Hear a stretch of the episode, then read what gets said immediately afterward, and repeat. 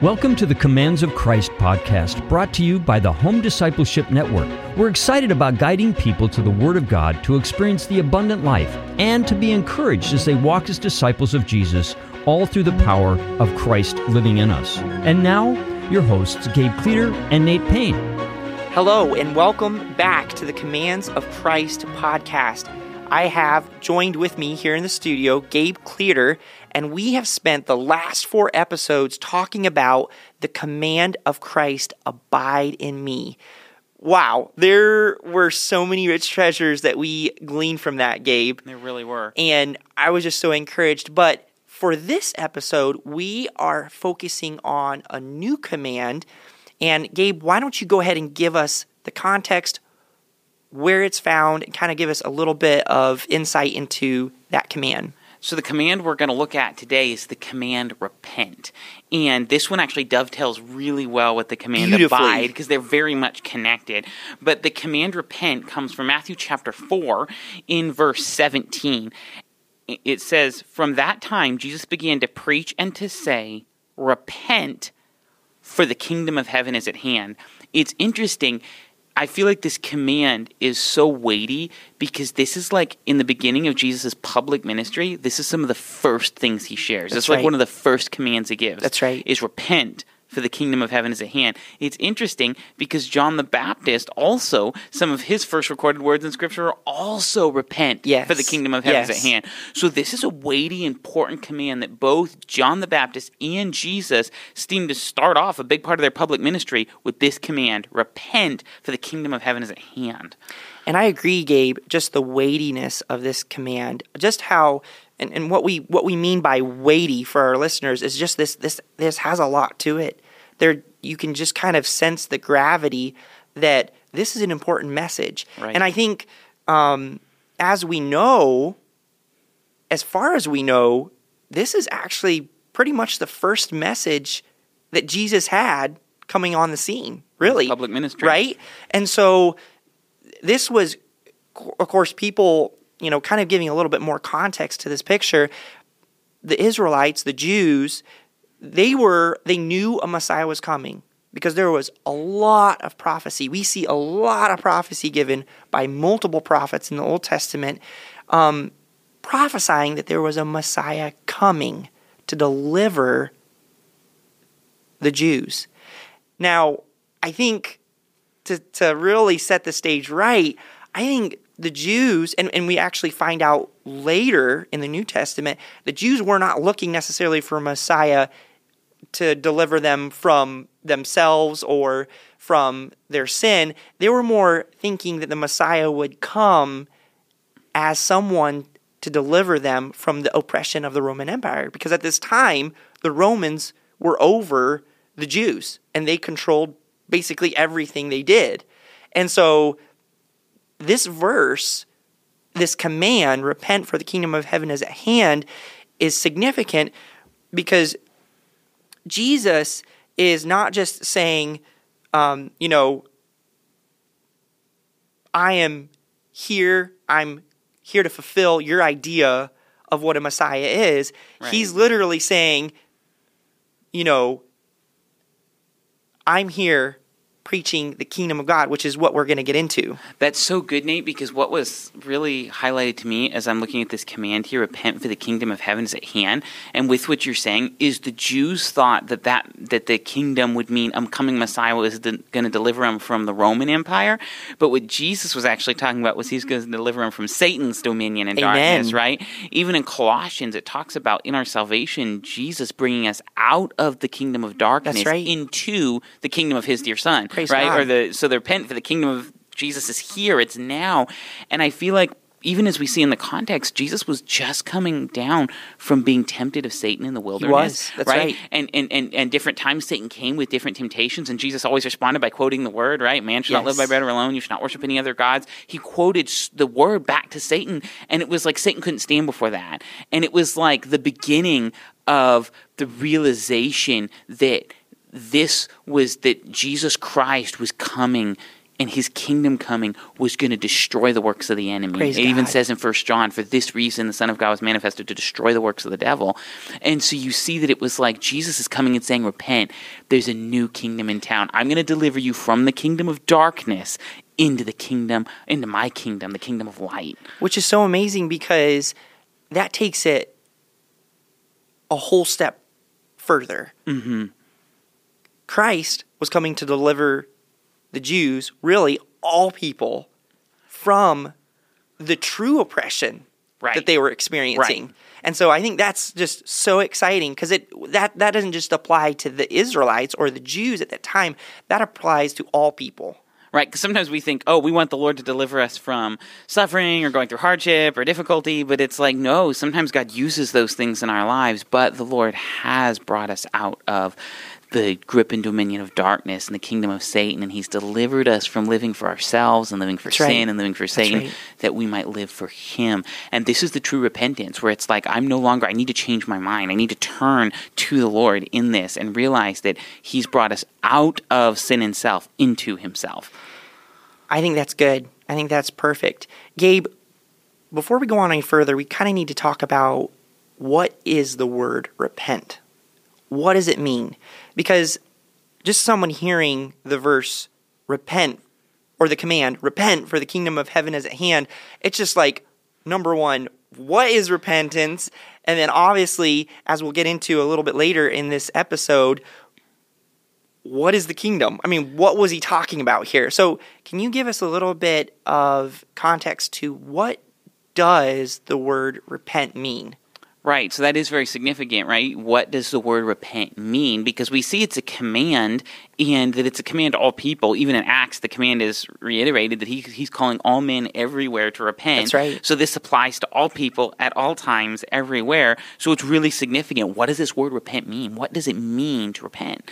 And if you look it up um, in the Greek, the word repent here means literally change your mind or like receive a new way of Hmm. Yeah, thinking. that's right. So oftentimes when we ask people, what does the word repent mean? We say, oh, it means a change of direction, right? Or it means to turn around. That's oftentimes Right. the definition I hear people say. Now, no doubt, true repentance results in a change of Absolutely, direction. it sure results, does. it- but it starts as a change of mind because when our mind is changed, our heart is changed, and when our heart is changed, our direction will change too. That's right. Right? But it starts with changing our mind. Right? Now, if our mind is truly changed, our direction will change, and if our direction doesn't change, what it proves actually is that our mind wasn't truly changed.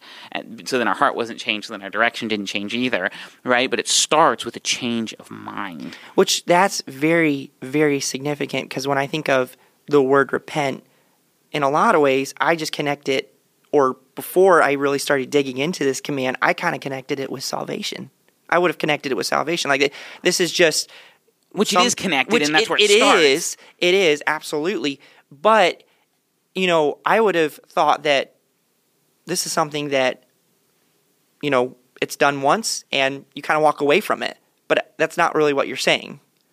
Right. It's like there's the initial when the Lord first saves us and where he delivers us from the kingdom of darkness into the kingdom of his dear son. And there's like the initial at salvation. But then what I think we have to see the command to repent is not just connected with the preaching of the gospel. That very much is. Even in when the command is repeated in Mark, it says repent and believe the gospel. So it's connected there, right? But then there's there's the repentance initially as God saves us and brings us out of the darkness into the kingdom of his dear son.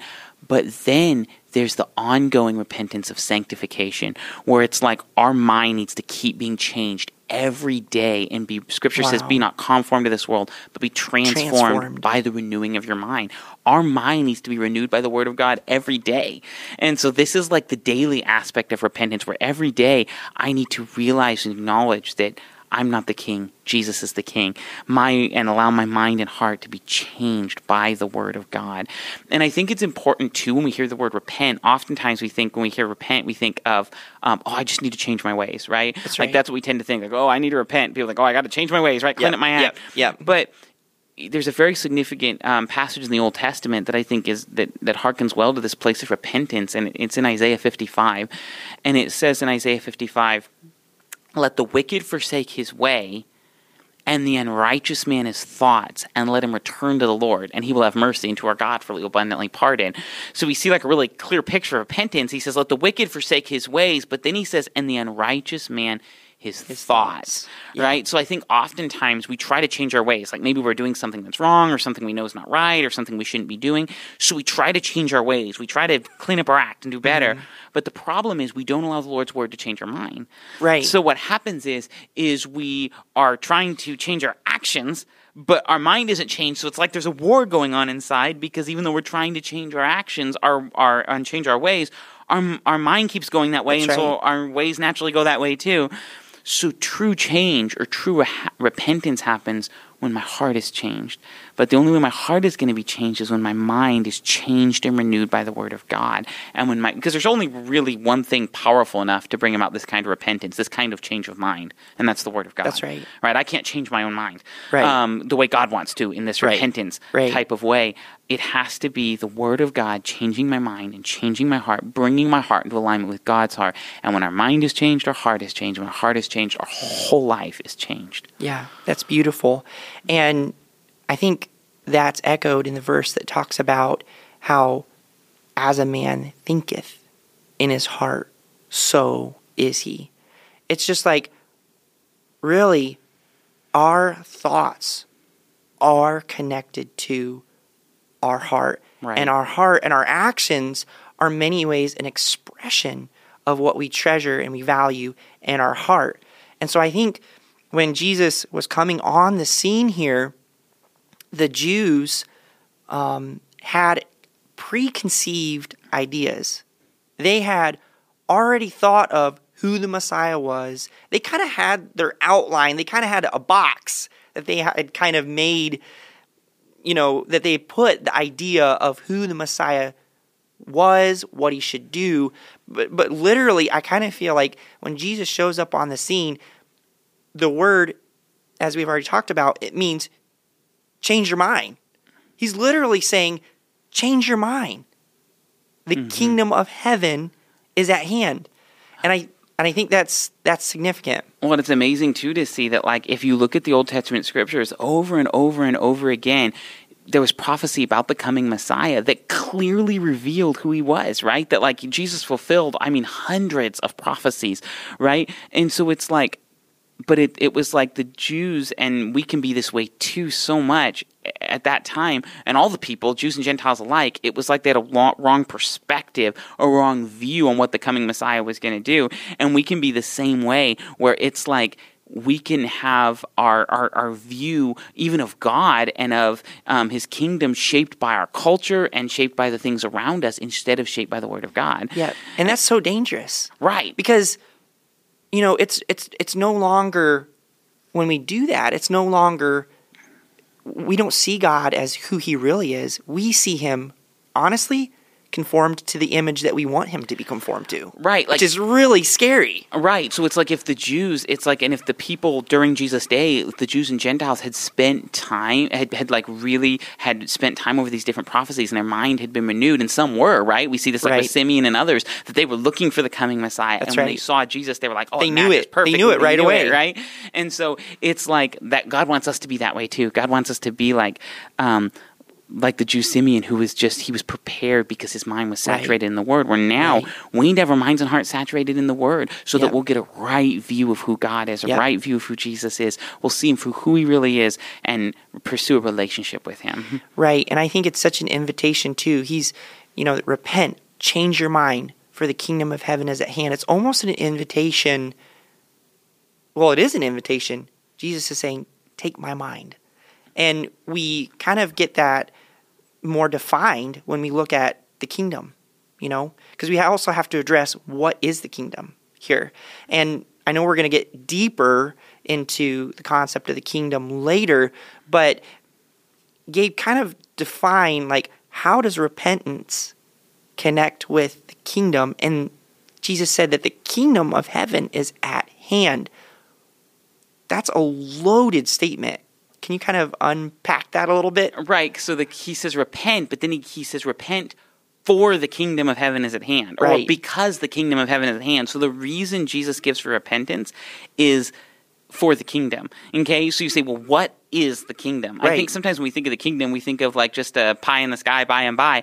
But what he's saying is, repent, change your mind about that. The kingdom of heaven is at hand. At hand means like it's right here. It's nigh. It's close. It's here.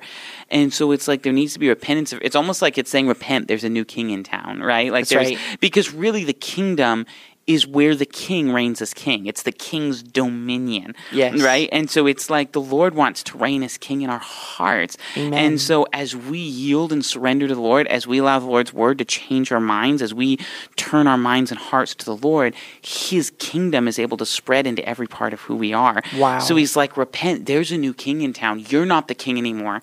Right? And and because sometimes we think we're running the show and we're the king of our own life, but it's like, no, we're not. And and, and Satan's not king. Jesus is king, right? Right. And so repent, allow the Lord's allow me, it's like the Lord saying to change your mind, to change your heart. There's a new king in town. And there was a lot to change, not just in their minds, but in everyone's mind. Right. I mean, you think of just real quickly here some of the things, major things, ideas that had to change in their mind was given to us in the commands that we're talking about love your enemies. I mean, who loves your your enemy? Or another command he gave, go the second mile. And, and that was specifically in regards to how we treat our enemies, blessing those that curse us. I mean, this, I mean, who does this? I mean, this is, you know, totally outside of our normal way of thinking. And I think when Jesus showed up and he began preaching this message, I kind of get this feel of, he's like, listen, everything that you think is true has to be set aside. And my truth, my thinking, my words have to take place, have to take that place, have to take root in you in order for you to really experience me and to live in me and for me to be able to live in you. It's kind of, in a lot of ways, the feel I get. That's so good. And when the Lord's word begins to enter into us, it doesn't just, it changes our heart because repentance is more than just changing our outward behavior. It's allowing the Lord to change our heart. Praise Even when Jesus talked to the Pharisees, he said, he rebuked them because he said, you clean the outside of the Yes. glass, but you don't cleanse the inside, right?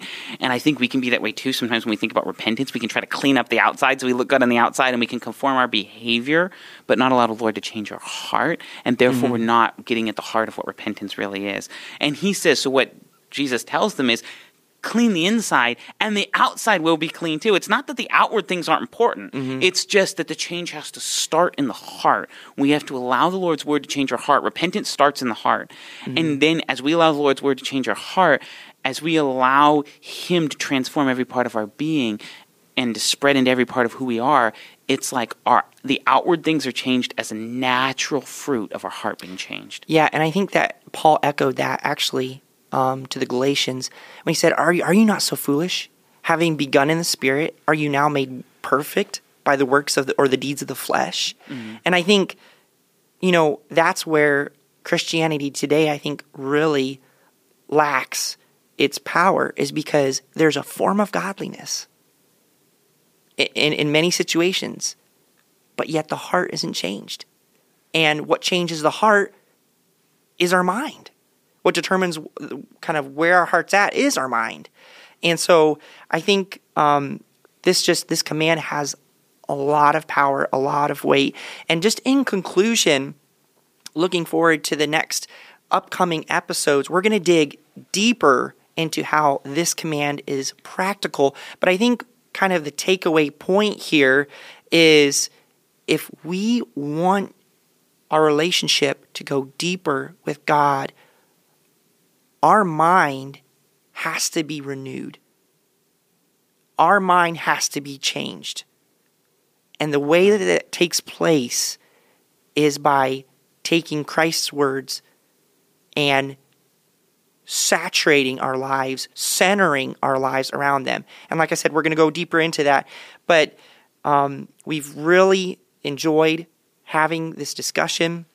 I think it's good.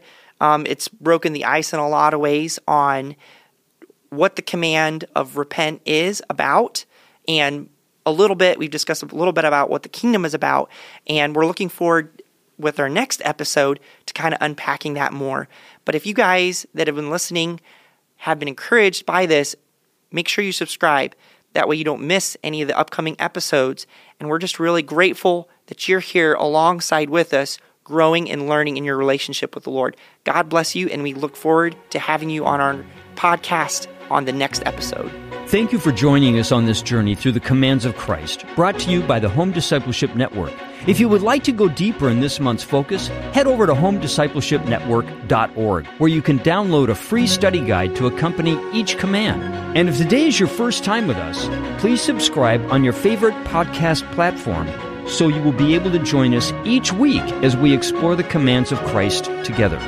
That's it for today, and we'll be back with more next week.